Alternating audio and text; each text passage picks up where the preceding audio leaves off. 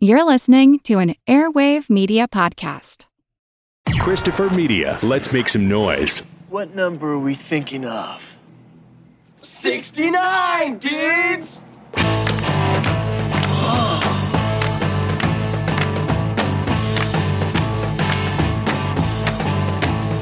Well, it's 1969, okay. Walk across the USA. It's another year for me and you. Another year with nothing to do. It's another year for me and you. Another year with nothing to do.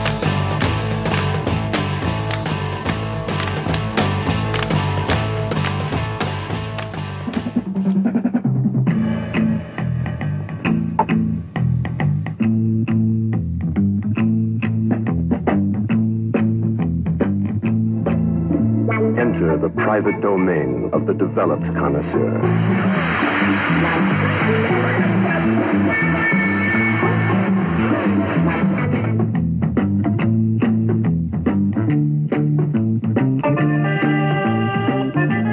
Exposing the obsessive bondage that very special men and women enjoy over each other. With the internationally famous Philippe Leroy as Sayer, a sadist, expert in bizarre punishments, a complete master of the most exquisite techniques of mental and physical torture. Dagmar Lassander as Maria, his prisoner. Philippe Leroy and Dagmar Lassander. Quite unlike anything you have ever experienced before. The peculiar bondage in which both master and slave are inescapably trapped.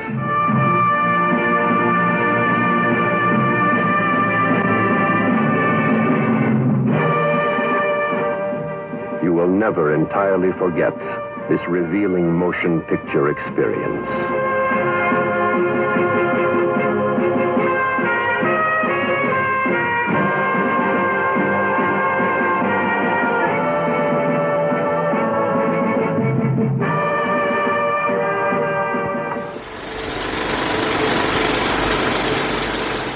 Welcome to the projection booth. I'm your host, Mike White. Joining me once again is Ms. Kat Ellinger.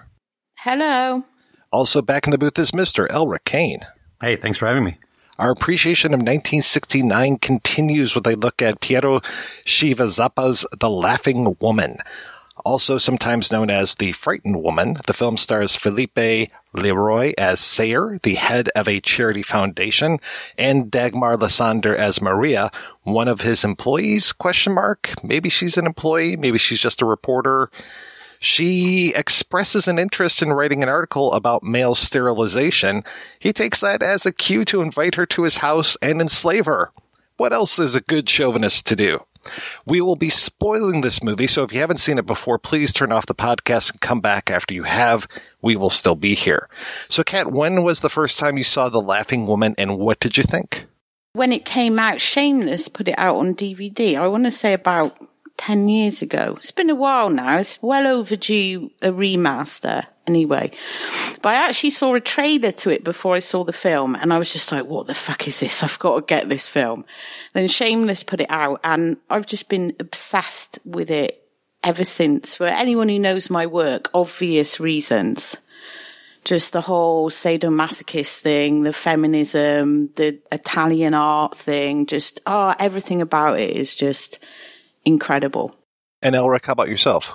Well, usually when I sign up to do uh, episodes with you, it's usually something I'm obsessed by in the same way Kat's talking about. This is the first time I ever picked one I hadn't seen before because about about the same time, about 10 years ago, I heard about it through a friend of mine when we are kind of focusing on Giallo.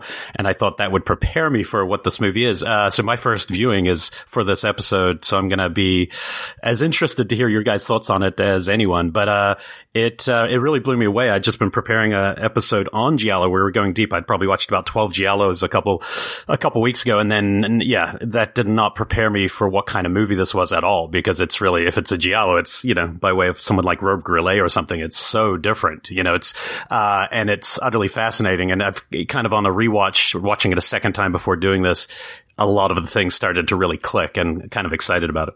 I saw this one probably back in 2000. It was a release that First Run Features did before Shameless put it out. And I know you said that the Shameless disc is due for a, a remaster, but man, it is light years ahead of what First Run Features put out, which just looks like kind of a beat up 16 millimeter print, really like faded colors and kind of nasty. And watching the Shameless version of this, it was like, wow, because these colors in this movie pop off the screen, especially compared to what I was used to. And it just was night and day versus what I had seen before. And I had paired this and The Blind Beast together years ago because of the large women that are in both of these movies. So I'm very excited, Elric, that you're able to uh, join me here to talk about both of these, which I'd been planning for years to be a double feature. Yeah, no, this it was uh, unplanned on my part signing up for these two because I hadn't seen this one. So besides the key image I had seen, uh, but yes, as we as we joked off off camera, this one has an opening that the other one didn't, and I think that's the key difference the other thing that I was very happy about was that this large woman statue, which is right there in the opening credits, that it is a creation of Niki de Saint Phalle. And I've been a fan of her work and her movie work, which is a strange output. She and Peter Whitehead put out a movie in, I want to say 1970 called Daddy, which is really all kinds of fucked up. So if folks have a chance to track that down or the documentary about de Saint Phalle, highly recommended. She is a very interesting artist. Which I didn't get a chance to watch. Sorry. You will have a great time watching that movie when you see it. it is. Hello, Daddy. Do you remember when I was a little girl and I used to tell you everything about myself? Then we stopped talking to each other, didn't we? How I used to dream I would punish you one day, Daddy, by showing you the whole truth, by opening your eyes to all those things that you refused to see. Now that you're about to fall into that long, long sleep, I'll tell you a bedtime story. I did watch the uh, piece you sent us about the uh, actual sculpture itself, and it was a little heartbreaking when they tear it down. I got to admit. I have heard that this is a recreation, which just seems kind of strange to me that they would recreate that statue. How would you do that? Just because it is such a, a major endeavor to set that thing up, much less to tear it down. I mean, how did they manage to do that? And plus the, the, the Hun statue was set up in 66. This was probably shot in 68 or early 69. So I'm not sure the time difference. Like maybe they did set it back up again, but it looks like an exact replica of what we saw in the um, little documentary snippet.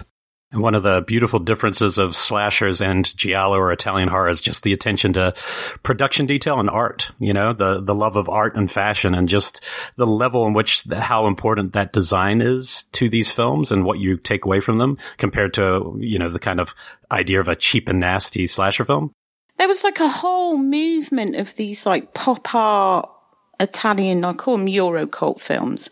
Some giallo, some more erotica. Like this, this one falls on there. Some people call it a giallo. I don't really think it's a giallo because there's not really much mystery in it.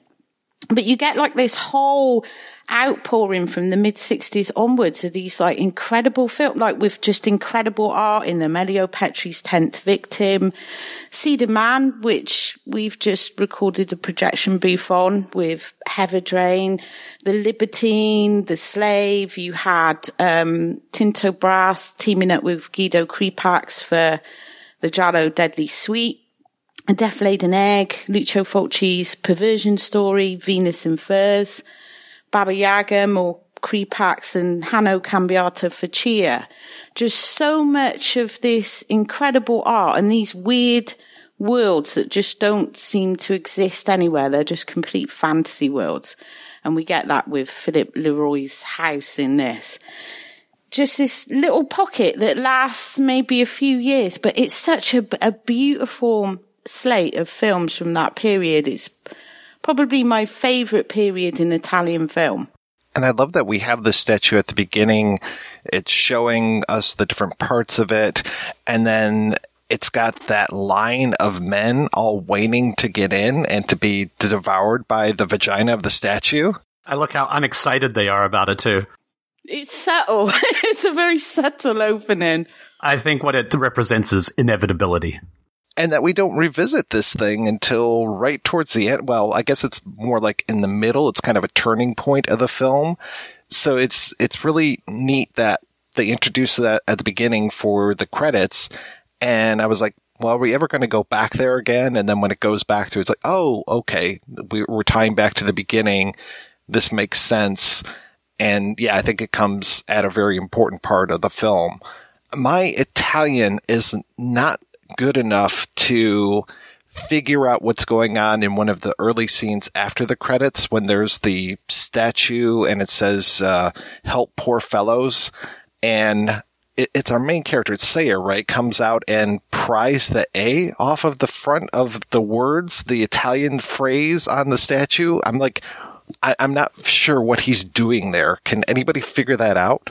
I have no idea, but I just take that to be something to do with in South Central that he's running over there.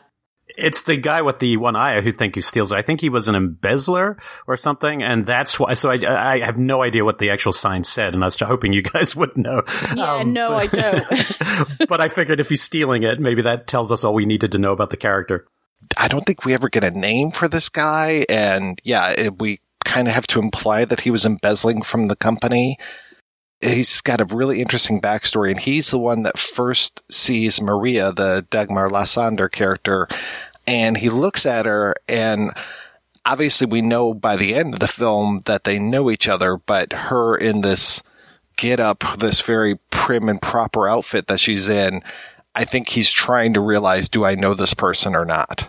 Yeah, no, that, that part on second viewing was the part that, uh, like just kind of putting it on again. Those are the kind of moments where you go, oh no, this was really built to be what it is. It's not some twist added to this film. It's really well structured and, and you, you can only imagine what that story is between the two of them. You, you know, he was on her list and you've seen his photo by the end, but you don't know exactly the interplay, what happened between the two. And it makes you even more curious.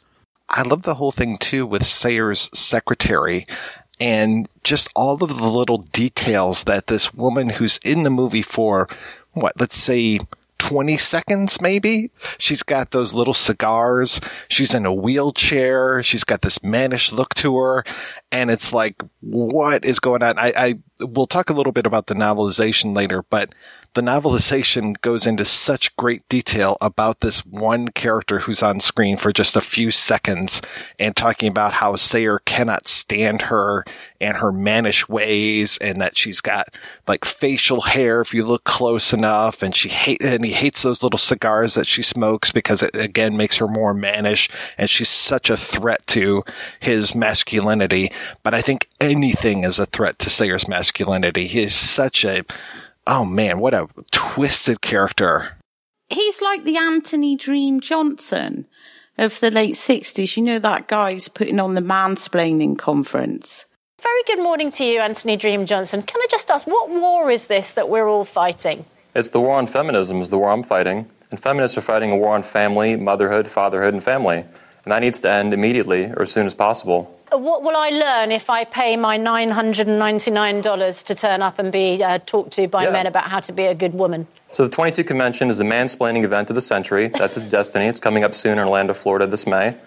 And I'm only one of the speakers. I'm actually more like Obama, like a community organizer. And they're the top mansplainers in the world. I've been doing that my entire life. So tell me what Since you'd was 17 years old to me. for over 13 I'm years. quite an expert at being mansplained to. My so just, just tell me what you'd teach me. My speech.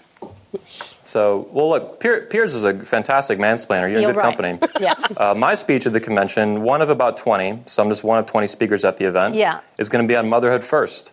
And I believe that feminists, when they present a choice to women between career and motherhood, it's a fake choice. It's not real because they're pushing an agenda behind it to push them to delay motherhood.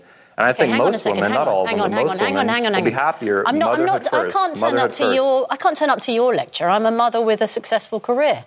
I'm very happy for you. That's wonderful. I think Right. you made a great choice. I think motherhood is awesome. and You should have as many babies as you want Yeah. and not get bullied by feminists for it. No, but I am. Which many of them do now. There are women sticking I up wasn't for me bullied by anybody. I had as many children as I wanted, and I've got a career. So I'm not sure what you're. You, you might you be telling me that was wrong? I, I think feminism, as, as Pier, Piers has been discussing here or hinting at, I think feminism has collapsed into rampant sexist, man hating bigotry and female supremacism. I don't hate That's any what these men. hashtags mean. Toxic masculinity, the future is female. I'm not female. Where's my future? Okay, let's bring in uh, Janice Fiamengo. Well, your, Janice your Fiamengo, future you, is mansplaining to women, about Janice apparently. Fiamengo, you, you are an anti-feminist Women Canadian love professor. mansplaining. Th- There is an argument, uh, Janice. I, you know, I do have issues with the more radical arm of feminism. I think some of it is just, you know, grotesque. Uh, but at my heart, I am a feminist who believes absolutely in all forms of gender equality. So, what is your issue with this uh, this premise that feminism is a good thing? My issue with the premise that feminism is a good thing? Well, I, uh, like Anthony, would take issue with the idea that feminism has anything to do with gender equality.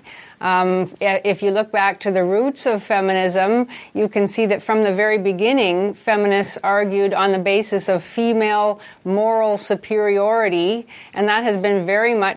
Women just offend him all the time unless they're being really submissive. And I just think it's one of the brilliant things about Italian film, especially from the 60s, is you often get a lot of people who come to it later on misread it or misinterpret it and look at it as misogynistic.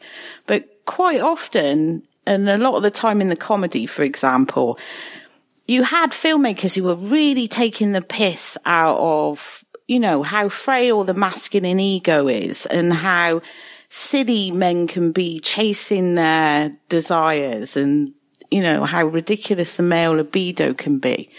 And it really plays into that in a way that I've not seen any other Italian film do. Like it's definitely right on the feminist end of the spectrum.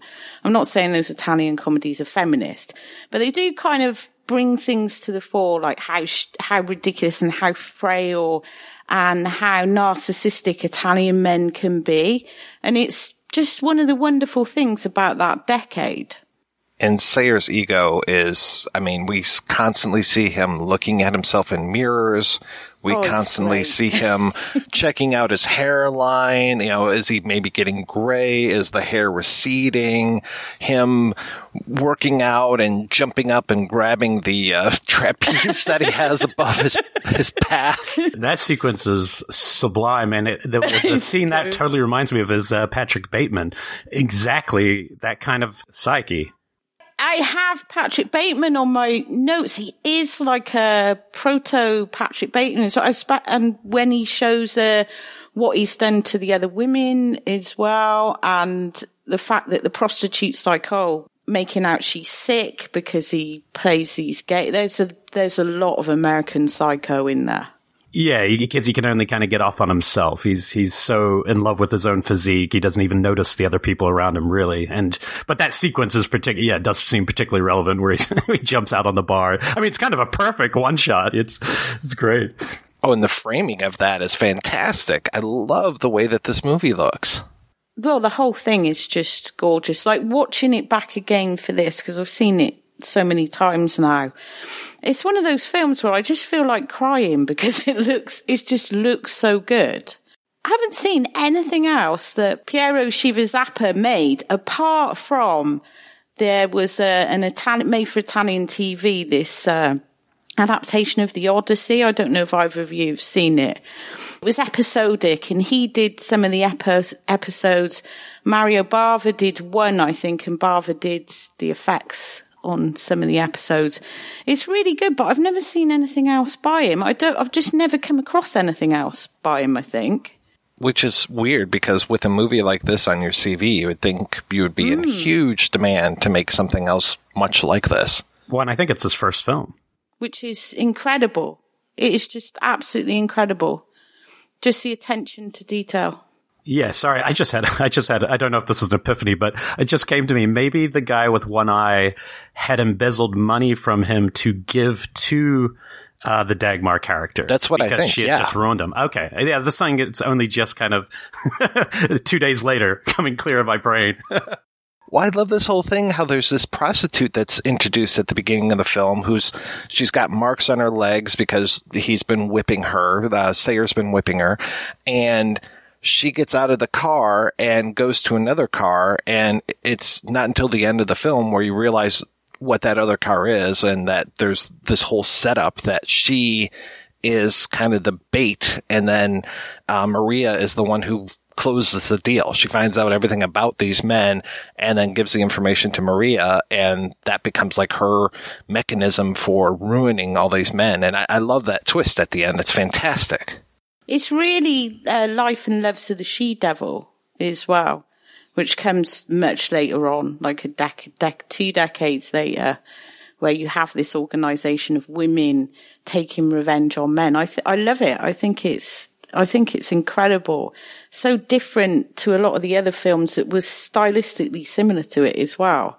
The the women are really really empowered in it, and they're really really in control of what they're doing. They've got this whole network set up. It's fantastic.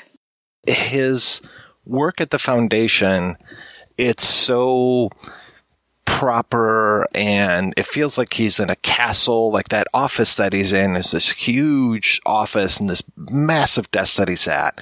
But then when he takes her after he gets her to come to his house because he's it seems like he's got two places, right? He's got well, three really. He's got his office, he's got the house that she comes to to get these articles, and then the place that he kidnaps her and takes her to.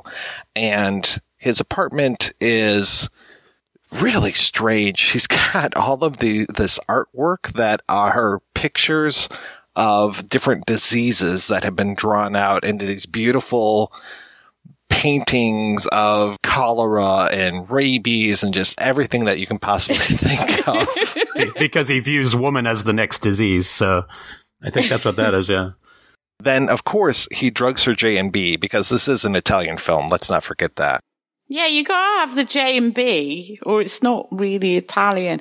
Before we go past the prostitutes, it's interesting now Rick's saying about the connection to the Giallo because that's the one see when you first see that film, that thing with the prostitutes waiting is such a Giallo trope. You so you go into the film maybe expecting a, a Giallo film with you know women being picked up and all that is really Giallo esque. But then as the film opens up, you see it's actually nothing like that at all. right. You expect that other car to be another John or her pimp or something. And then when we see what's really going on at the end, it's like, oh, wow, that's not who I expected to be in that car at all. Yeah, I think that's a great Trojan horse to get an audience of that time into the access point of the movie, you know, and then not not focus on the mystery at all, which is great.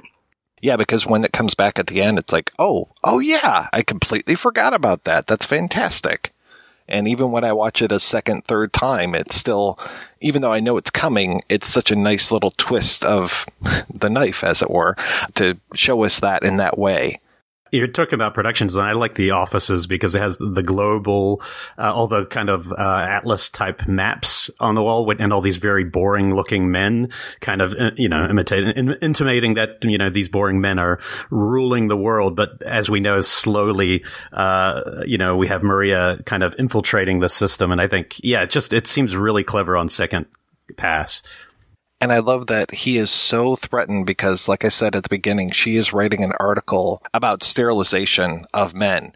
He is just so mad. And I love it. So to go back to the novelization, there's this whole story in there about how somebody wrote an article about sterilizing people in India and that that was probably the best way to go about, or sterilizing men, I shouldn't even say people, sterilizing men in India, and that was the best way to control population.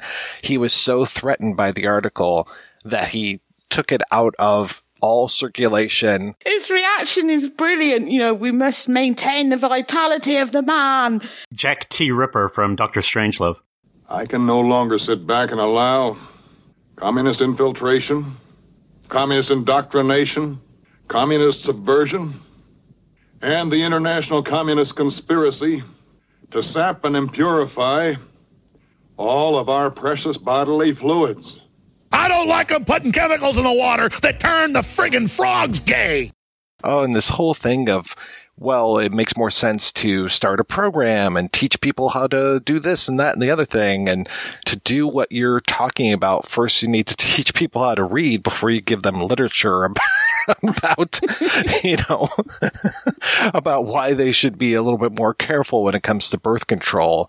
And yeah, he just gets so mad. And of course, this is, you know, the prime time for the pill. So again, it's that whole, control the woman with the pill and the woman's responsibility is to keep from getting pregnant. We can't put anything on the male role or else that, you know, is just completely heretical to him and to so many other men. Are you personally for or against sterilization? I'm all for it. A man who already has two or three children fits perfectly well into a sterilization program. Why should the woman always be the one to have to take precautions, pills, etc.?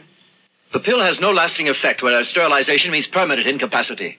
It's barbarous, monstrous. I agree, of course, the great increase in population must be held in check. But only by means which will do no harm to the potency of the male. It can be done through sound educational programs. A practical appeal to responsibility. Publication and definition of the various methods. And if that doesn't do the trick, then there's the proper use of the pill. It is essential that the fertility of the men should remain absolutely intact. You've got a country drenched in Catholicism. Divorce isn't even legal until 1970. So when you think about it in that context, even talking about birth control and things like that, this is an incredibly transgressive film. And had real issues with censors, right? I believe. Yeah, I think the Shameless DVD actually restored some of the scenes. You can see that the quality is degraded in parts of the film, which is great that they put that back together.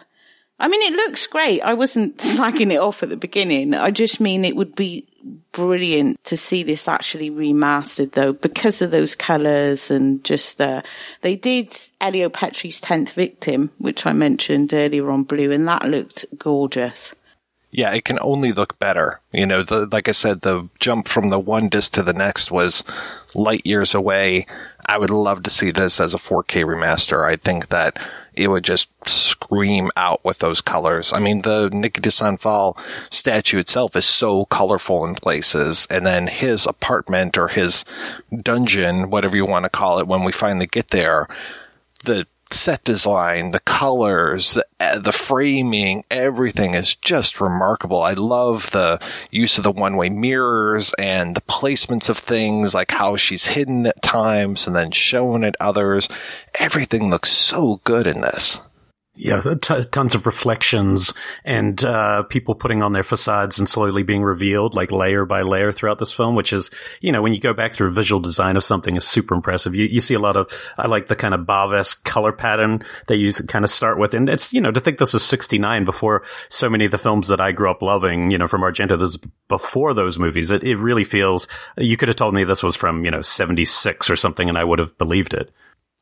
I love his. I, I, have it in my notes as Rush Limbaugh, but it might actually be more Alex Jones. His whole thing about women becoming self sufficient, and because it is, it's a conspiracy theory. Him talking about like pretty soon there's going to be a machine where a woman can get pregnant and take the fetus out and put it in the machine so that she won't ruin her figure. You want to rule the world.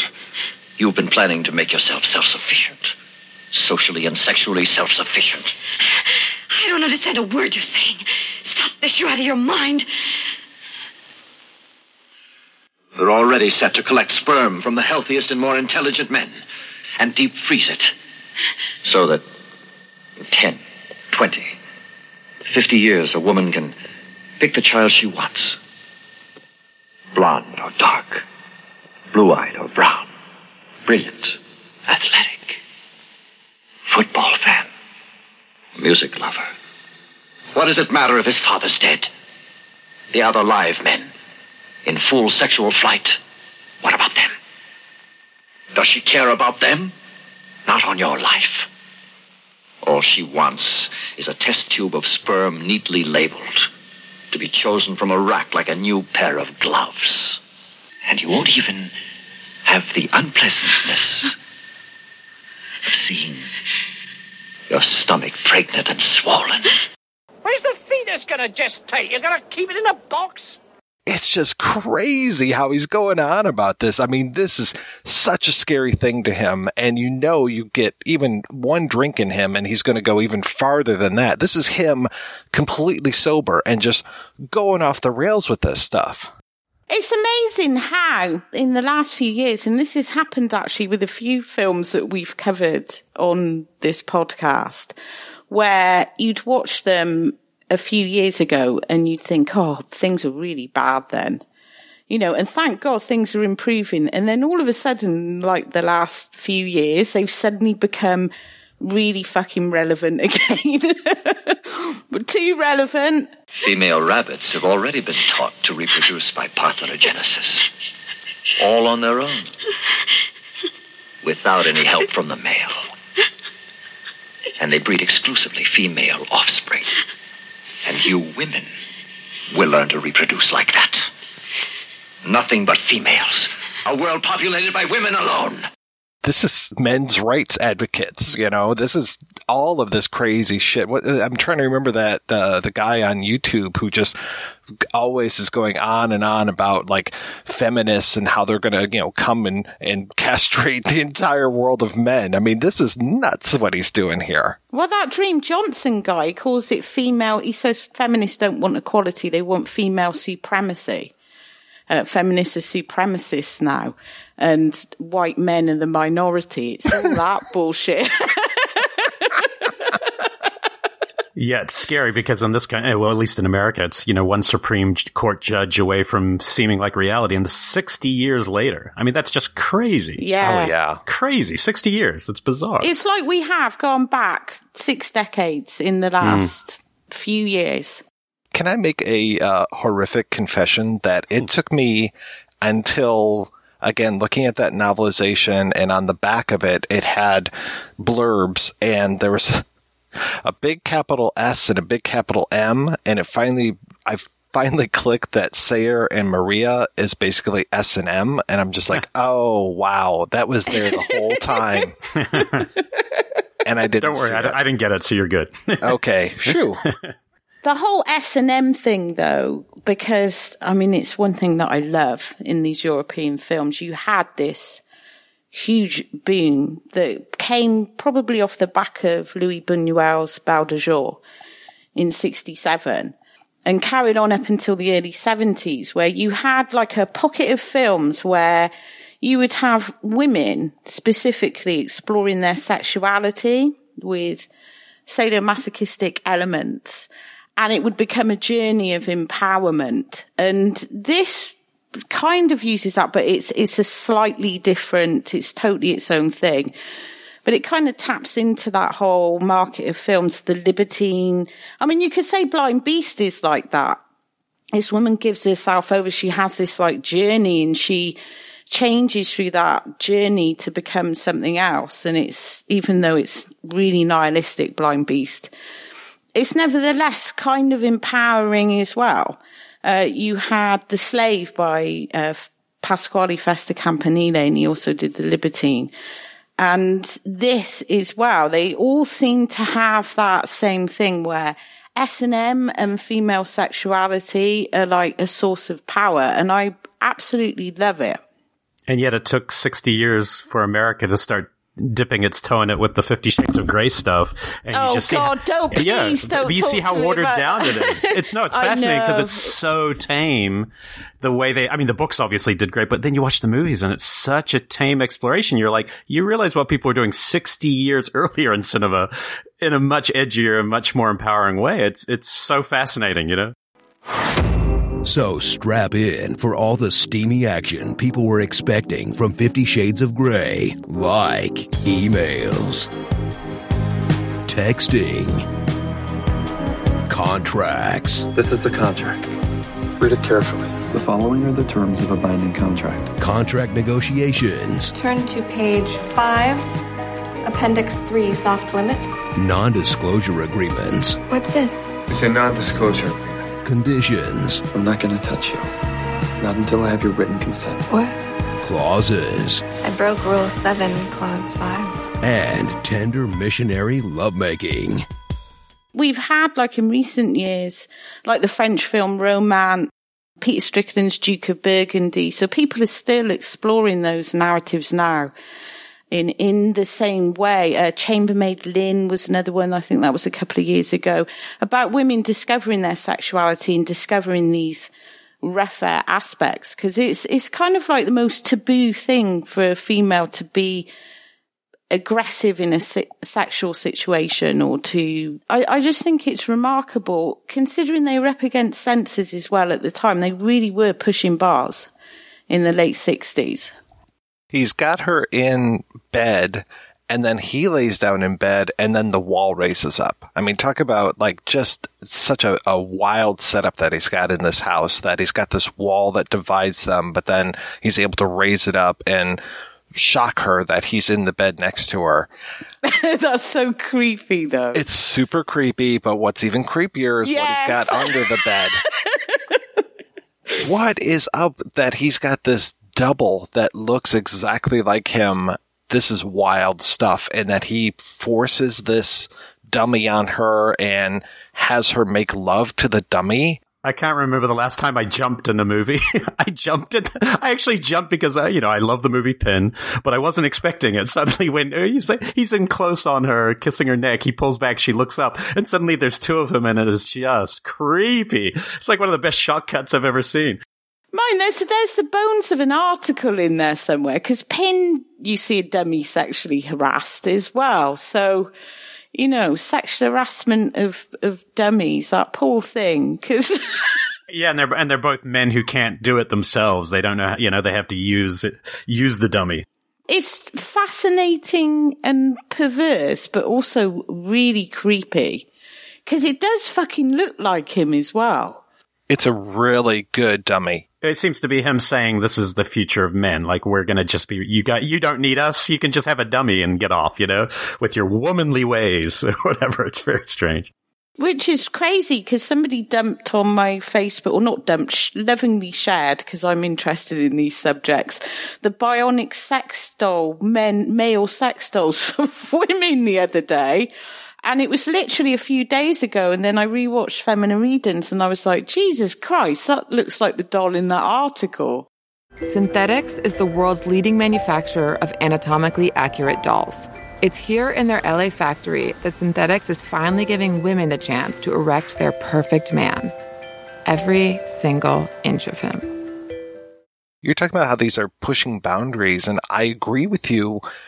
But it's really interesting that these movies, even though they are exploring sexuality, they have all these elements of sadomasochism, they're really chaste at times. You know, like there is no penetration. I mean, it is almost shocking when we see her breasts. You know, it's just like, wow, what is going on here? And like all the sexuality is implied in this movie. And he himself, the Sayer character, he is super chaste. He doesn't want anything to do with her. Her sexuality is super fascinating but threatening to him. And he's got this whole like childhood trauma of the scorpions that he talks about. I've got on my notes the fucking scorpion. Do you know how scorpions make love? No. Just as they are about to reach their climax, the female eats the male. I saw that happen once when I was a boy. Oh, I must have been 12 or 13, I suppose. I thought they were fighting. My father explained it all to me. It came as a terrible shock. I picked up a rock and pounded it. Pounded that treacherous female to a pulp. Yeah, that was one of the strangest memories to to open up the ki- the killer psyche. It's very strange. And that explains why he has this whole dungeon and the prostitutes and kidnapping women and got just because of this scorpion. And it's like, Jesus Christ. He's got the scorpion and she's got the cat that makes love to her. Oh, the cat is amazing. That that's the other thing on my notes. Best cat seduction scene since Bell Book and Candle. Because the way she turns him on with that cat. For anyone who hasn't seen the film, there's no bestiality in this. No. it's just a prop. and then on, yeah, and when you watch it again, you realize anything she says might just be part of her game, part of her. You know, we don't know the truth to anything she says because she's learning his behavior, learns his backstory, and then gives this backstory. So it does feel like uh, you know all of this could be part of her performance. I think it is. I think she's taking the piss out of him deliberately and using his vulnerability against him. I was so dumb that on the the first rewatch of this, I didn't realize that she was giving him a foot job at that point. That there was a implied blow job later on when those women show up who are all blowing woodwinds. I'm like, what wait, is wait, going implied, on? implied. you, can't miss that one, Jesus. I, I did that time. I that, that was as subtle as devil's honey. Oh man. I guess the Italians have something about uh, wind wind instruments to, to the genitalia. Yeah. I love that part with the with the horns. That period, sort of late sixties, because you have a lot of Giallo films coming out of that period that are like it's interesting, Mike. You call them chaste, and they kind of are because you know it's just on that cusp when things are opening up. By the seventies, it all explodes. Censorship comes down a little bit, and you have that really sleazy era, golden era of Italian film blossom. Like Strange Vice of Miss Ward or something pops up right around then, right? It all sort of comes in after the Bird with the Crystal Plumage, really. But a lot was happening in Italian film. They needed stuff to get people into the cinemas, and obviously with the Hays Code coming down in America, this whole market opens up for more sex and violence, and the Italians are first to get in on that because you know they just do everything more that little period just when they're testing the the boundaries and you get things like the Umberto Lenzi Giallo films with the Carroll Baker like Orgasmo. They all have these really perverse scenes in them, but they can't quite go there. But I find that period the most interesting because they have to get quite clever with how they can say things. So you get things like the, the train with the women and their wind instruments and yeah, and you get all this weird shit coming out of it, but it's brilliant. But a lot of people who've seen the later sort of Italian stuff first and then go back tend to be disappointed that they expect there'll be more tits and stuff. And it's like, well, this was 69. So they're not quite there yet. So it tends to not be as appreciated as much, which really makes me sad. I prefer the tease more to the graphic stuff. So, like I said, when she actually shows her breasts, I was kind of surprised. I was like, wow, okay, this is, we're going here because I thought it was going to be more chaste and just imply all of these things. So, but I, I, I prefer that anyway. You know, give me lingerie to a naked body kind of thing. And it definitely suits this film because it's all through his impotence. You know, it's not till that last scene. So I, I like that it only takes it up to a certain point all the way through. And that he gets so hot and heavy when she's there dancing and she's got that gauze dress, that kind of Leeloo fifth element gauze dress thing going on and pouring herself some J and B and dancing around. And we have to talk about the soundtrack to this movie because the soundtrack, oh my God, it is so good. I listen to this one frequently um, and it's on Spotify actually. Just when I'm writing, because it's it's just amazing. I love Stelvio Cipriani anyway, but I think this is my favourite of all the soundtracks that he did. And you've got that theme song as well with the lyrics. And you've got the sophisticated shake, which is the song that plays in that scene where she's pouring the drink and she's dancing for him and he's behind the two way mirror watching her. It's just so good. Yeah, the soundtrack I listen to most is Tentacles in general, because the music's so much you know better than the film. And so when I realized it was the same composer, I got very excited. And also, I think I'd heard some of it when Amer came out. I know Amer had sampled a lot of his work, and it's just so fun. It's it's you know that jazz. It's it goes between jazzy fun, but then can also hit these kind of dread moments too, which is yeah, it's it's really great. The only thing I wish the soundtrack had was the recording of the uh, dirty um, uh, astrological readings.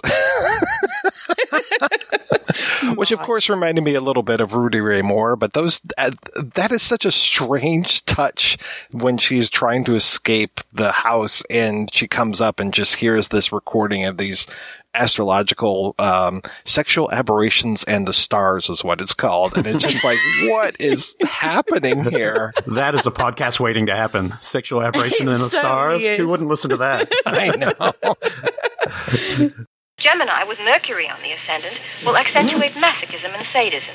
If you were born during the early morning hours, your tendency will be towards masochism with a sublimation of the sadistic urge. Gemini, the twins, favored by Mercury. This bad motherfucker's mind changes quick. So, girls, if you want to fuck, don't bullshit it. Fuck him, but fuck him good. Hey, I'm a Gemini. I feel personally attacked by that. as you should. The clothing is great too. I mean, like I said, she's got that gauze dress going on. He dresses her up like a schoolgirl later on, and there's that whole scene at the um, to to tie everything together because you've got the music, the costumes, the lighting, all that in the scene where he's making her play the organ and fondling her, and I think that's the closest he gets to being sexually aggressive in quite a bit of the film. But he's too scared, isn't he? He just likes to get on his trapeze and flash his cock at her.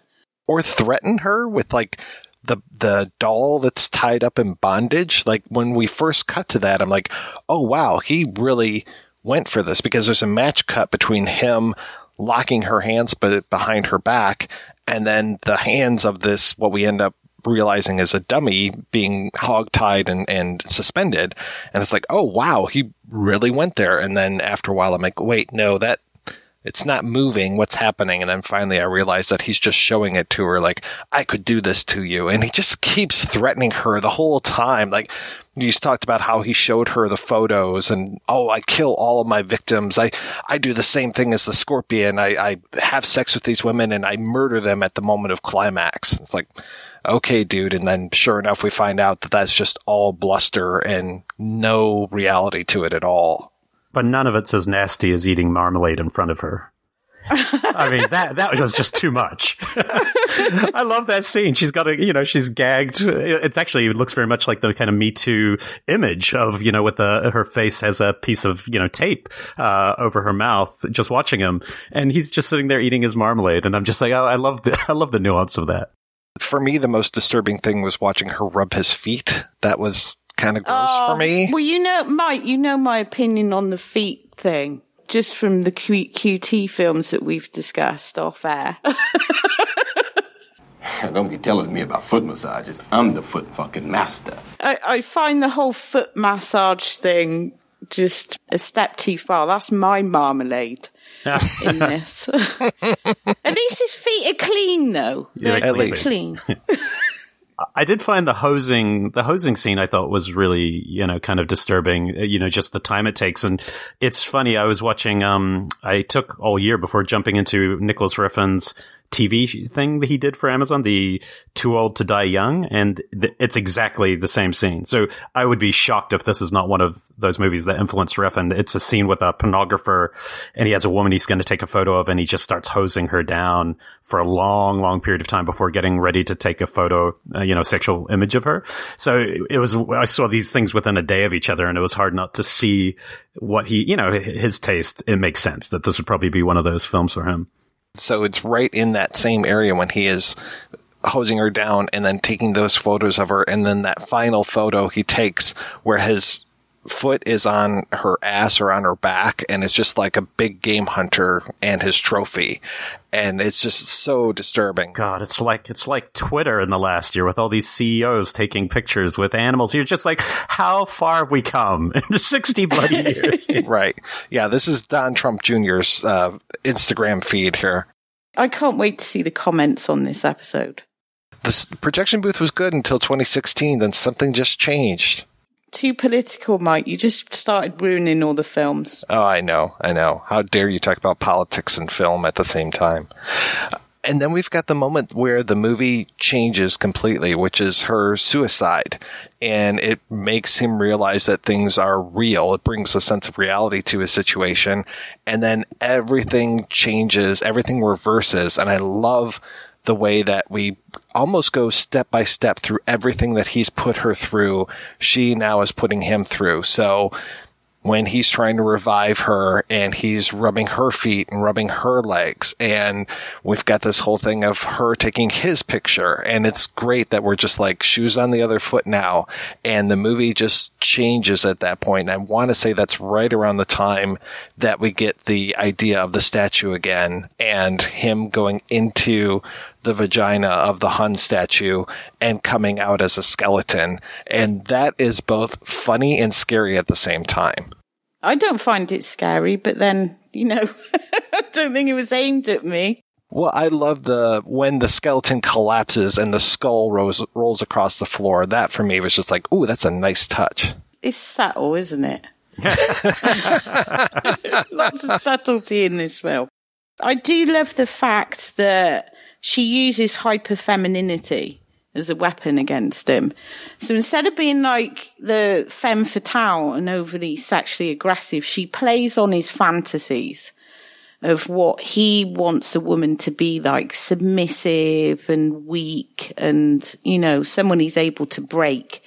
And that's how she reels him in and really weaponizes being outwardly weak until she can go for the jugular it's a wonderful thing and really quite different again to the other ways that we see that used. It's normally a woman will seduce a man, but she will have the upper hand in the seduction. Whereas here it's played on this really subtle level where she's learning about him and then she's basically presents to him his fantasy, but it's all an act. She's nothing like that as we find out by the end. And the section directly following what you're talking about, I love. On first viewing, I, I was just like, ah, oh, it got really cheesy suddenly. And it's like this romance sequence. But, you know, on second viewing, you realize again, she's playing the tropes for him Mm. because that's what he needs. And he's got a little boy's idea of romance, a little boy's idea of r- what a relationship is. And she just go, and that's what we're getting to watch. And I think it's, it's really clever because she knows she has to play, like you were saying, she has to be on the bottom until the, until the exact moment, uh, where things get revealed, which for him is too late at the end. And so, so I, the sequence really worked so much better on second viewing. Well, she doesn't have to attack him either. She doesn't have to use violence Mhm. against him. I mean, I know you got the scene with the knife, but again, I think in that she knows the game that he's playing. She goes in there knowing exactly what he's going to do and how it's going to play out. So she wouldn't stab him. She doesn't need to stab him. The other prostitute had probably given her that note about the fake knife and every, all the little traps. Yeah. Yeah, he's going to drug your drink. So who knows if she even really passed out or if that was just all an act as far as that goes. So many men have this fantasy of being the rescuer and coming in and being that knight on the white horse and taking care of the woman. So she basically serves that up to him on a platter. And it's just this like, uh, you know, you had me so distraught I committed suicide or tried to commit suicide. So now you get to be my rescuer and play that role. And he just eats it up with a spoon. He eats it up like marmalade. Well, it's also the really disturbing part of that is kind of the rapist fantasy that the person would love them after that, you know, that they would need them. And, and, and that is, that is being explored here. And I think that's kind of the darkest part of it is, is that part of that knife is, uh, being explored in a way that's actually pretty edgy. It's just kind of a throwaway moment when they go to the castle and they go through the secret passage and start making love in the bed and then the dwarf comes in. that whole thing, I, I love that, like the dwarf room and the whole backstory of how the king had that chamber and he wouldn't, he was like an insomniac. So he called the dwarfs in, in the middle of the night and they've got those little beds in the other room and just the whole thing. And then one of this, this guy appears in period costume and just looks at them. and they're sat on that bench and she just goes, Oh, we're lost. and just the, just the whole mood because like you think this is just so weird. This film is so weird. And then he doesn't just take her to a normal restaurant. It's like a castle where the concierge or whatever they are at the gate are dressed in suits of armor that guy just appears and goes do you need your usual table? And then it's just like what is this place i want to go there and there's no one else there either there's like no other customers. It's just the bizarre, most bizarre thing. And there's a great still where she passes him a shish kebab and it looks like a giant phallus that he's just staring and weighing up. And I love it because, because it's just a, this is the reversal now. She's the one holding the phallus at him and it's kind of great. And then the showdown. I was listening to the soundtrack the other day before I had rewatched the movie, and I'm listening to it going, wow, this is really very Morricone influence. And I couldn't remember what part of the movie that was. And I'm listening to it going, yeah, yeah, this is totally a fistful of dollars, you know, just kind of reinterpreted. And then when I rewatched the film and I was like, oh, okay, this is the showdown at the end of the movie. This is them in the pool and basically it's that scorpion scene reenacted. his greatest fear is coming true now. In the edit too, the close-ups on the eyes. It's, Oh, the, it's oh, the same editing yeah. pattern of the of a Morricone Leone type ending. Yeah.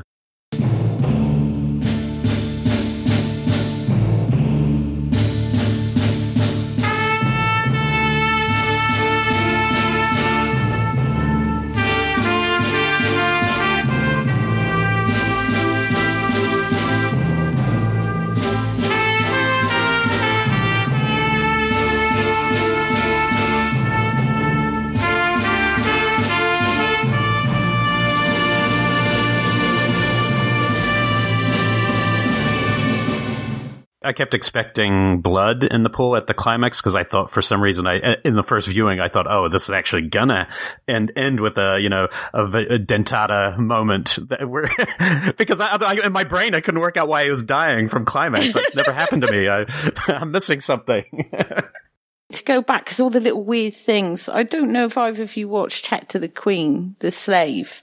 So you got in that two women. One lives as the other's slave, even though she doesn't need to, and it's this weird relationship. And like Philippe Leroy in this, the the main woman in it is is just so filthy rich that she has all these this weird shit in her house. Like in one scene, she has a party and all the lanterns are made as her face.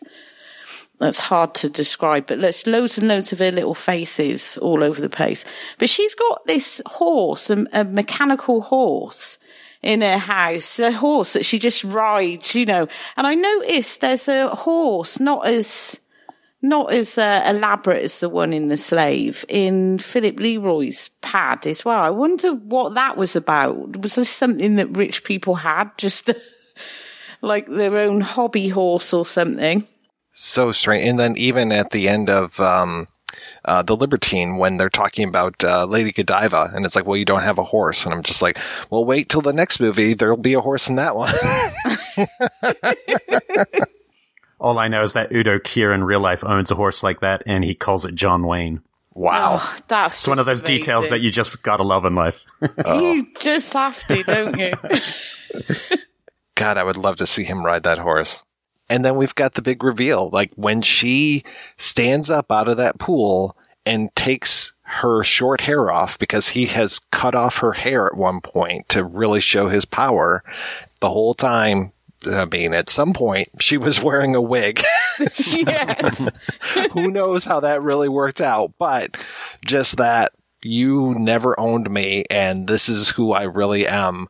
I love that moment. I love the reveal and that it just keeps getting deeper and deeper and just more and more twisted to show just how much in power she was when she goes back into the house and cleans up the pills and you realize that she had never tried to commit suicide when she goes back to her house and she's got all of those paintings or drawings on the wall of these giant women with the apartment buildings and the race cars and just her, I think they're images of her towering over everything.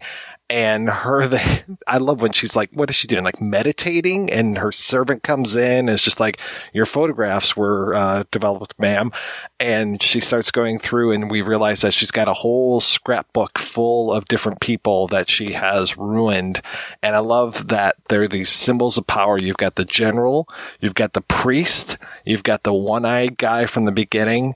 She had Sayer and then she has the blank page, which is like a to me, it's like a blank movie screen. Like, what's the next movie? Who's the next person going to be that we're going to put into this book? And there's plenty of pages left.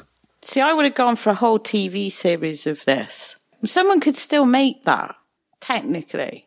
You know, where she has a different guy every episode and we follow her around. That would be cool. And every episode ends with the guy coming and dying. Yeah. if that doesn't sell itself in a room, I don't.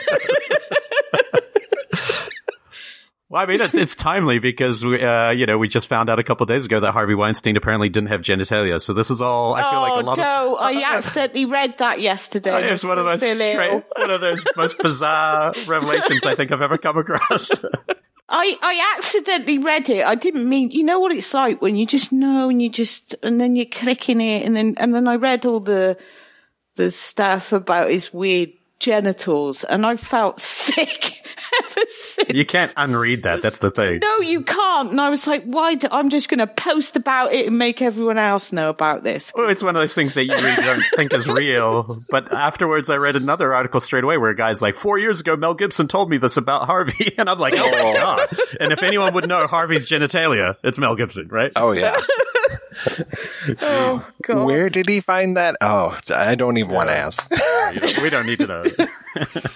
One of the touches that she does when she's in the house before she leaves in Victory that I love is that she sets up the dummy to be looking through that one way mirror and that it, that dummy is just going to be there probably forever. You know, it, it's such a nice thing. Cause for a hot second, I was like, wait, he's You still alive? Yeah, you think it's him for a second and then, oh, it's just like knife, knife, isn't it? That ending.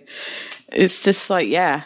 And yeah, and I love that she's the one because at the beginning we see this whole thing with a gold pen where it is, you know, the, the prostitute doesn't ask for money that basically he hands her his checkbook and she's got this gold pen and writes out the amount and hands the checkbook back after she ta- takes the check out. And that gold pen is now in uh, Maria's possession at the end. And just like, again, this phallic symbol, right? Of just like, I'm the one with the pen. I'm the one that you write the checks out to. Here's to our next adventure. All right, we're going to take a break and we'll be right back after these brief messages. Let me ask you a question. Are you getting enough? I bet you'd love more, right? Well, adamandeve.com wants to give you more with 10 free gifts. First, you'll get a sexy surprise for her. Second, a specially selected toy for him. And third, a little something we know you'll both enjoy. Plus, you'll get six full length adult movies on DVD. And number 10, free shipping on your entire order. So, what do you have to do to get your 10 free gifts? It's not hard. Just go to adamandeve.com and select any one item. It could be an adventurous new toy, sexy piece of lingerie, or anything you desire. Just enter offer code BOOTH at checkout, and you'll get all 10 free gifts. Go check out adamandeve.com today. Select one item and get 10 free gifts, including free shipping when you enter offer code BOOTH. That's B O O T H at adamandeve.com.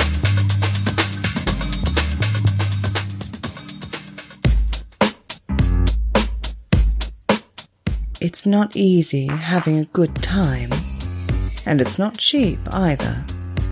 Every week, the projection booth brings you a new show, possibly even two, focusing on all genres of cinema.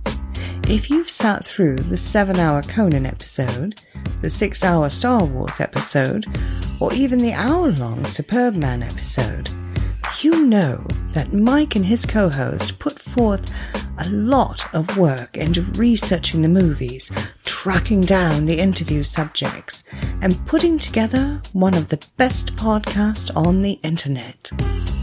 Now I'm asking you if you can repay all that hard work by giving back to the projection booth. The show has a Patreon fundraiser at Patreon. That's P A T R E O N dot com forward slash projection booth. You can donate as little as a dollar a month. That's $12 a year. At least 50 great shows and two terrible ones. That's the price of two matinee tickets. Now, isn't the projection booth worth it? Once again, that's patreon.com slash projection booth. Donate today. It's the right thing to do.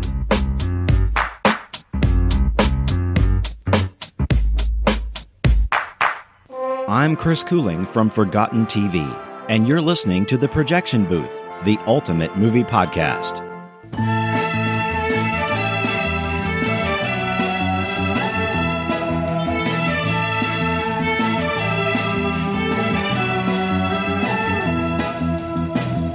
All right, we're back and we are talking about The Laughing Woman. So I mentioned that this uh, had a book. I was I was thinking at first that the book came before the movie, but then the more that I looked into it, it looks like it was after the movie. So a novelization of this movie. Wow. Wow, right? Which is incredible. and it's by an author named Hadrian Keene, who I was unable to find out too much personal information about Hadrian, but looks like he wrote uh, another book called Noon and Night and one called Seventh Summer. And I'm going to have to track down um, Maitland McDonagh because it looks like these are more gay porn type books. So yeah, gay pulp fiction for noon and night. And then I can't find what seventh summer is about. Yeah, looks like I've got an author to explore. And at the end of the novelization, in the beginning, there's an, uh, I don't know if it's a note from the author or from the publisher. And it talks about how it's based upon, you know, the movie, but the quotes in the last five pages are real. So I'm like, oh my God, what is going to happen? So I get to the last five pages and they are all these quotes from like different health organizations and then a lot from like real hardcore feminists, which, you know, were this was happening right now. You know, 1969, 1970. This is when feminism is really kind of coming into its own. And it's got uh, quotes from the head of NOW. It's got quotes from somebody who's in WITCH, which was another. Um, I wish I could remember what WITCH stood for, but it's a, another um, feminist organization, and it's all of the things that would have dr- driven Sayer absolutely crazy. all the things that would make these incel guys today just shit their pants because it's basically, we don't need men. We are here. You know, we're just, it's time for us to take what's ours. And yeah, it was absolutely great stuff. And I think it's supposed to be frightening at the time, but I was just like, yeah, you go girl kind of thing.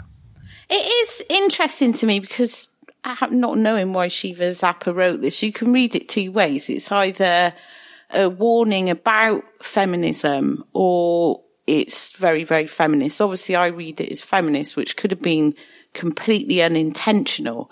It could have been to really scare people of feminists because from the 70s onwards, you had this whole outpouring in genre film through things like the vampire lovers, for example, massive explosion of female vampires, which on one hand, you get all the tits and everything, which the audience wanted. But it's like the castration nightmare because guys were really feeling this. They were terrified. The women's movement was suddenly, you know, getting that push and women were becoming more and more loud. And so you see a lot of horror films reflect that. I'm not saying this is a horror film, but it's the same themes. It could be read in two ways. Like either feminists are going to come and track you down and kill you or feminists are great and they need to do this. And yet, it's funny because misogyny is such an easy uh, throw point for all these movies, I think, for people. And it's really a shame with this one because, you know, where this movie lands and her character, she's appealing. And I think yeah, as you're watching this character after all these events, and she seems almost like a James Bond character, you know? And so it's very hard to imagine that any director could have made, gone through the lengths to make a film like this, trying to say this and ending where it ends and think that they were just trying to scare people about women. You know, it's, it just seems so much more. I think there's definitely tensions. Yeah, there's a lot of stuff going on in there, and I'd love to actually read an interview with the director and hear what he was saying.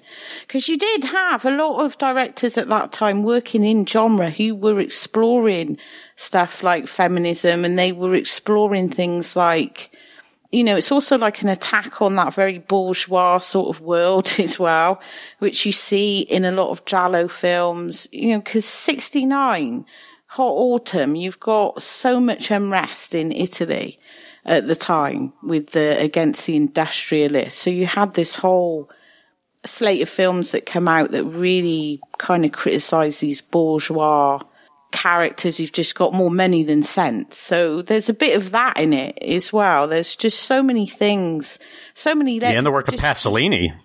Yeah. You know, so you, you see some of that, just traces of that world, you know? Yeah, there's just so much going on in there that it's in, it's incredible. I think it hasn't been picked up by the kind of art crowd because it's cast in that whole kind of erotica field. The, the, you know, the association to Radley Metzger, for example, it's like, it's like on the darker side. So it gets kind of ignored. But there, it seems to be saying so much about those times. I like that Metzger uh, for Lickerish Quartet ended up using Cipriani for the score after seeing this one. So I'm like, oh, that's great. So that's where the that's where the art continues. Well, it's totally in that mold, isn't it? Like Metzger actually mentioned the Liberty, might mention the Libertine earlier. He produced that one and then made, uh, Camille, is it 2000 or 3000? Mm-hmm. I can remember. 2000. Lickerish Quartet as well. They're all in that same vibe, that Euro art, erotica, similar scores, just, just incredible. Yeah, actually, I asked uh, Ashley West about how Metzger got involved with this one, so I'll, I'll read a little thing that Ashley sent over. Uh, the short answer: Radley got involved the same way he acquired the rights to other European films that he distributed uh, in the U.S. in the '60s. He kept close tabs on new films from Italy and several other countries, and especially certain directors that interested him. And he made annual visits to see films for himself. Uh, his brief was finding films that he thought would fit the Audubon profile. Audubon is the production company that put this out. I remember him saying that this was the most perfect fit, but the brief version of the longer answer was that there was more to his relationship with the laughing woman. I sat and watched all the films he distributed with him, but we watched this one on many occasions. It was special for him. For example, this is where he became enamored with Enrico Sabatini's art design work, which Radley used on Camille and Lickerish, and when he passed away, he left more ephemera for this film than others he distributed. See, I love that because I love Radley Metzger. And he was, like, sexuality in his films as well for women was very empowering. So I can see why he loved it. But you got a similar thing in the Lickerish Quartet. Now I'm thinking about like this woman's lured to this house. You've got the watching of pornography, which also, or pornographic stills, which also comes up in the Libertine as well. And I don't know if that was just their way of getting around the fact that they couldn't show actual sex scenes, but also comes up in the Giallo that Dagmar Lassander did, Forbidden Photos of a Lady Above Suspicion where in that she is the character that Mary is in the film. She is like the demure, submissive type. And there's a lot of S and M and stuff in that as, as well. So hearing that Radley, this was special to him, that just makes me really happy it's very nice that this was uh, something that he loved. And I, God, I wish I could see some of that ephemera that Ashley's talking about. Do you guys know what Carlo Rambaldi did on this film? Because I, I, have to assume maybe it was the, uh, you know, the double, the pin-like model of himself, because it's not an effect-heavy film. But thinking about, you know, Rambaldi's connection to, you know, so many, even even some of the early giallo and creating the dummy in deep red, or you know, obviously, I love Kat's work on all possessions, Zulawski type stuff. Um, but do you, any anyone know? Because that's one of those credits that baffled me a bit. I figure it's got to be the dancing skeleton, right?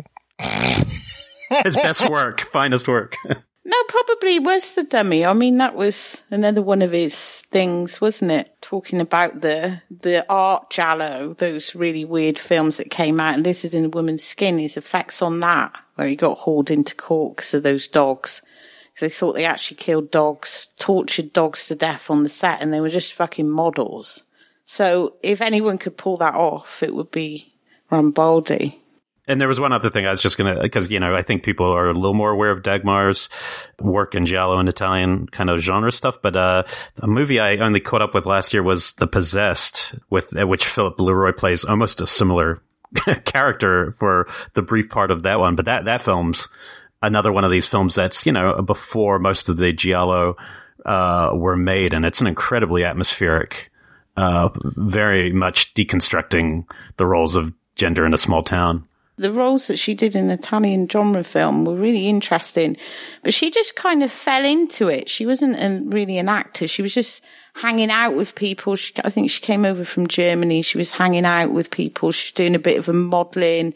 And it was that time where uh, Susan Scott was another one who, who got into it that way you just kind of bump into someone at a party and they're like, Hey, you know, so she just kind of got into it that way, which is really interesting because she, the roles that she played were really good. I think she's brilliant in this. She's brilliant in Forbidden Photos, where she has to be a bit more of a Edwige Fenech type in that. Well, I think she has the best death scene ever in House by the Cemetery. It's like one of the most brutal. She's just incredible. I did look up what WITCH stands for, and it is Women's International Terrorist Conspiracy from Hell. We need to bring that back for 2020. Their yeah. manifesto is WITCH is an all woman everything. It's theater, revolution, magic, terror, joy, garlic flowers, spells. It's an awareness that witches and gypsies were the original guerrillas and resistance fighters against oppression, particularly the oppression of women, down through the ages. Witches have always been women who dared to be groovy, courageous, aggressive, intelligent, nonconformist, explorative, curious, independent, sexually liberated revolution. Was that groovy? Sorry, revolutionary. Did they say groovy? groovy. Witches are groovy. You know that. Well, now I think Dr. Sayer was right and I'm scared. I'm going to go nurse my phallus. I do have to say, it's really interesting to go through Audubon's film history and to see some of the things that they were releasing in the 60s, 70s, and even all the way back to the 50s. And Kat, in a, a couple weeks here, I think we're going to be talking about maybe the first Audubon released, which was Distant Journey by Alfred Radok, which just seems not to fit the purview mm. of any of these other ones since it's a horrible uh, Holocaust drama. And then, yeah, you start to get into like Secrets of a French Nurse or The Warped Ones as you go along. It's like, wow, where did Distant Journey fit into this? But it might have been their toehold in. It was great that whole period though, where you had producers and distributors in the US who were like trading in art film and then really trashy exploitation film and they were just and you look at some of the catalogs for some of these companies and you're just like, wow, this whole, there were just no boundaries there to like nowadays we like to put things in these boxes of like high and low and, but back then it was like this really fertile period where you could just get anything showing. There was just no divide, no boundaries uh, between, you know, something being high art or low art. Yeah, I think we were talking about that recently when it was how exploitation films could play right next to art house films, and there was that. Great! Can you imagine? Yeah, to go see a double feature of Therese and Isabelle and the Moonshiners. it's like, can you imagine? Like, we can't even get any independent film around here now. But I look at some of those old double bills, and I'm just like, Jesus Christ, their minds must have been blown. I heard, oh, I heard Joe Dante a couple weeks ago mention something along the lines like one of the double features Corman programmed at a drive-in was uh, Caged Heat and Cries and Whispers, and it was the first time Cries and Whispers had really shown outside of the art house. And I guess Bergman sent him a letter thanking him for bringing his work to a new audience. And I just thought, oh, that's such a great way to see it. That's you know, wonderful, isn't yeah, it? though? so good. All right, we're going to take another break and play a preview for next week's show. Pronto regia? Pronto. Questo è un collegamento speciale. Da uno studio di fortuna vi trasmettiamo le ultime immagini a noi pervenute. Ed eccomi di nuovo a voi. Sono qui per darvi qualche raccomandazione. Se vedete segnali di questo colore, significa che la zona è infetta. Giallo uguale peste. Ma siamo sicuri che questi segnali non li vedremo mai. Togliere i riflettori! Via i riflettori! What do you want? Siamo dalla televisione, ma chi trasportate? Ma voi trasportate il Papa? It's a secret! We can't say! We can't! Fateci parlare un attimo, forse l'ultima trasmissione per il mondo è importante. Ok, only on the way to the helicopter. Ti ho seminato! Non è vero! Non è vero! Giura che non è vero! Perché l'hai fatto? Perché l'hai fatto?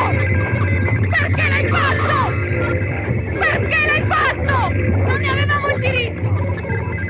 Non ne avevamo il diritto! Il seme dell'uomo ha germogliato! Ho seminato! Ho seminato! Il seme dell'uomo ha germogliato! Tutti i figli! I figli dei figli! Ho seminato! Ho seminato! Il seme dell'uomo ha germogliato! 10.000 milioni di figli! Tutti i figli! I figli dei figli! 10.000 milioni di figli! Ho seminato! Il seme dell'uomo germogliato! Tutti i figli! I figli dei figli! Un milione! Un miliardo di figli! Ho seminato!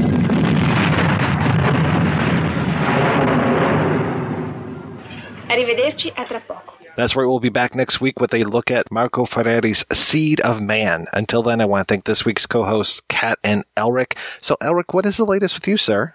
Uh, we got some, just been doing the podcasts. Uh, Shockwaves, we had a really good episode recently, conversation with Issa Lopez, who directed Tigers Are Not Afraid. And, uh, just, it was a really great conversation about how that film came to be.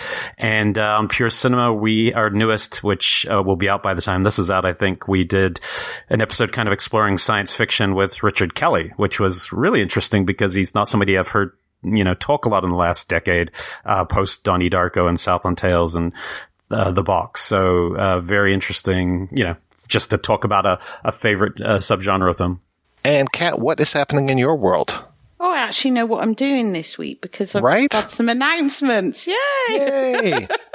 so I've just done a bunch of stuff for Arrow.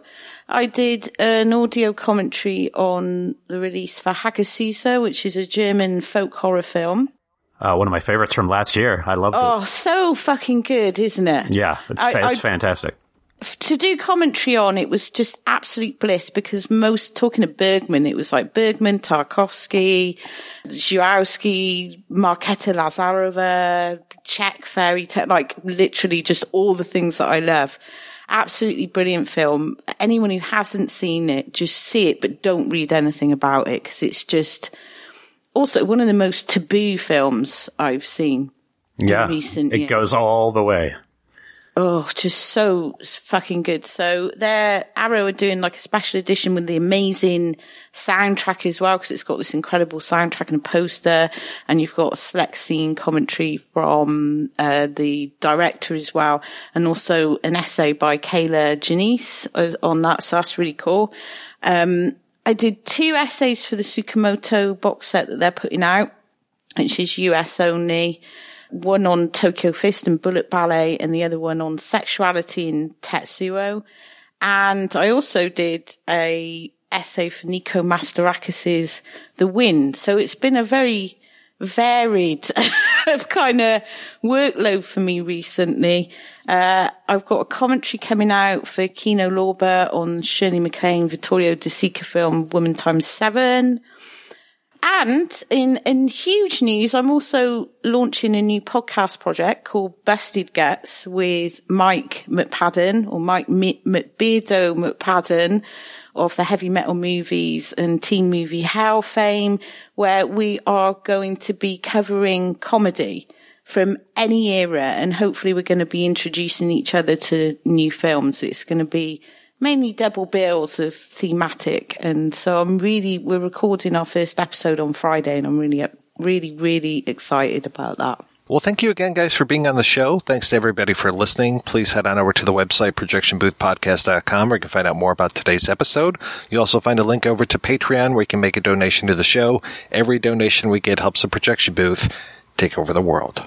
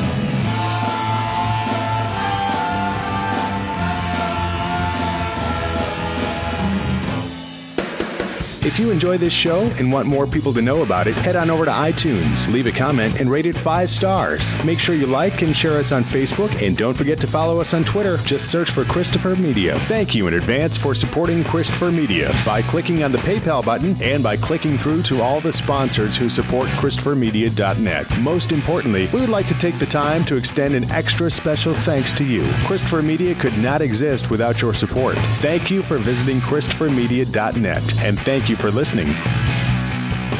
Christopher Media, let's make some noise.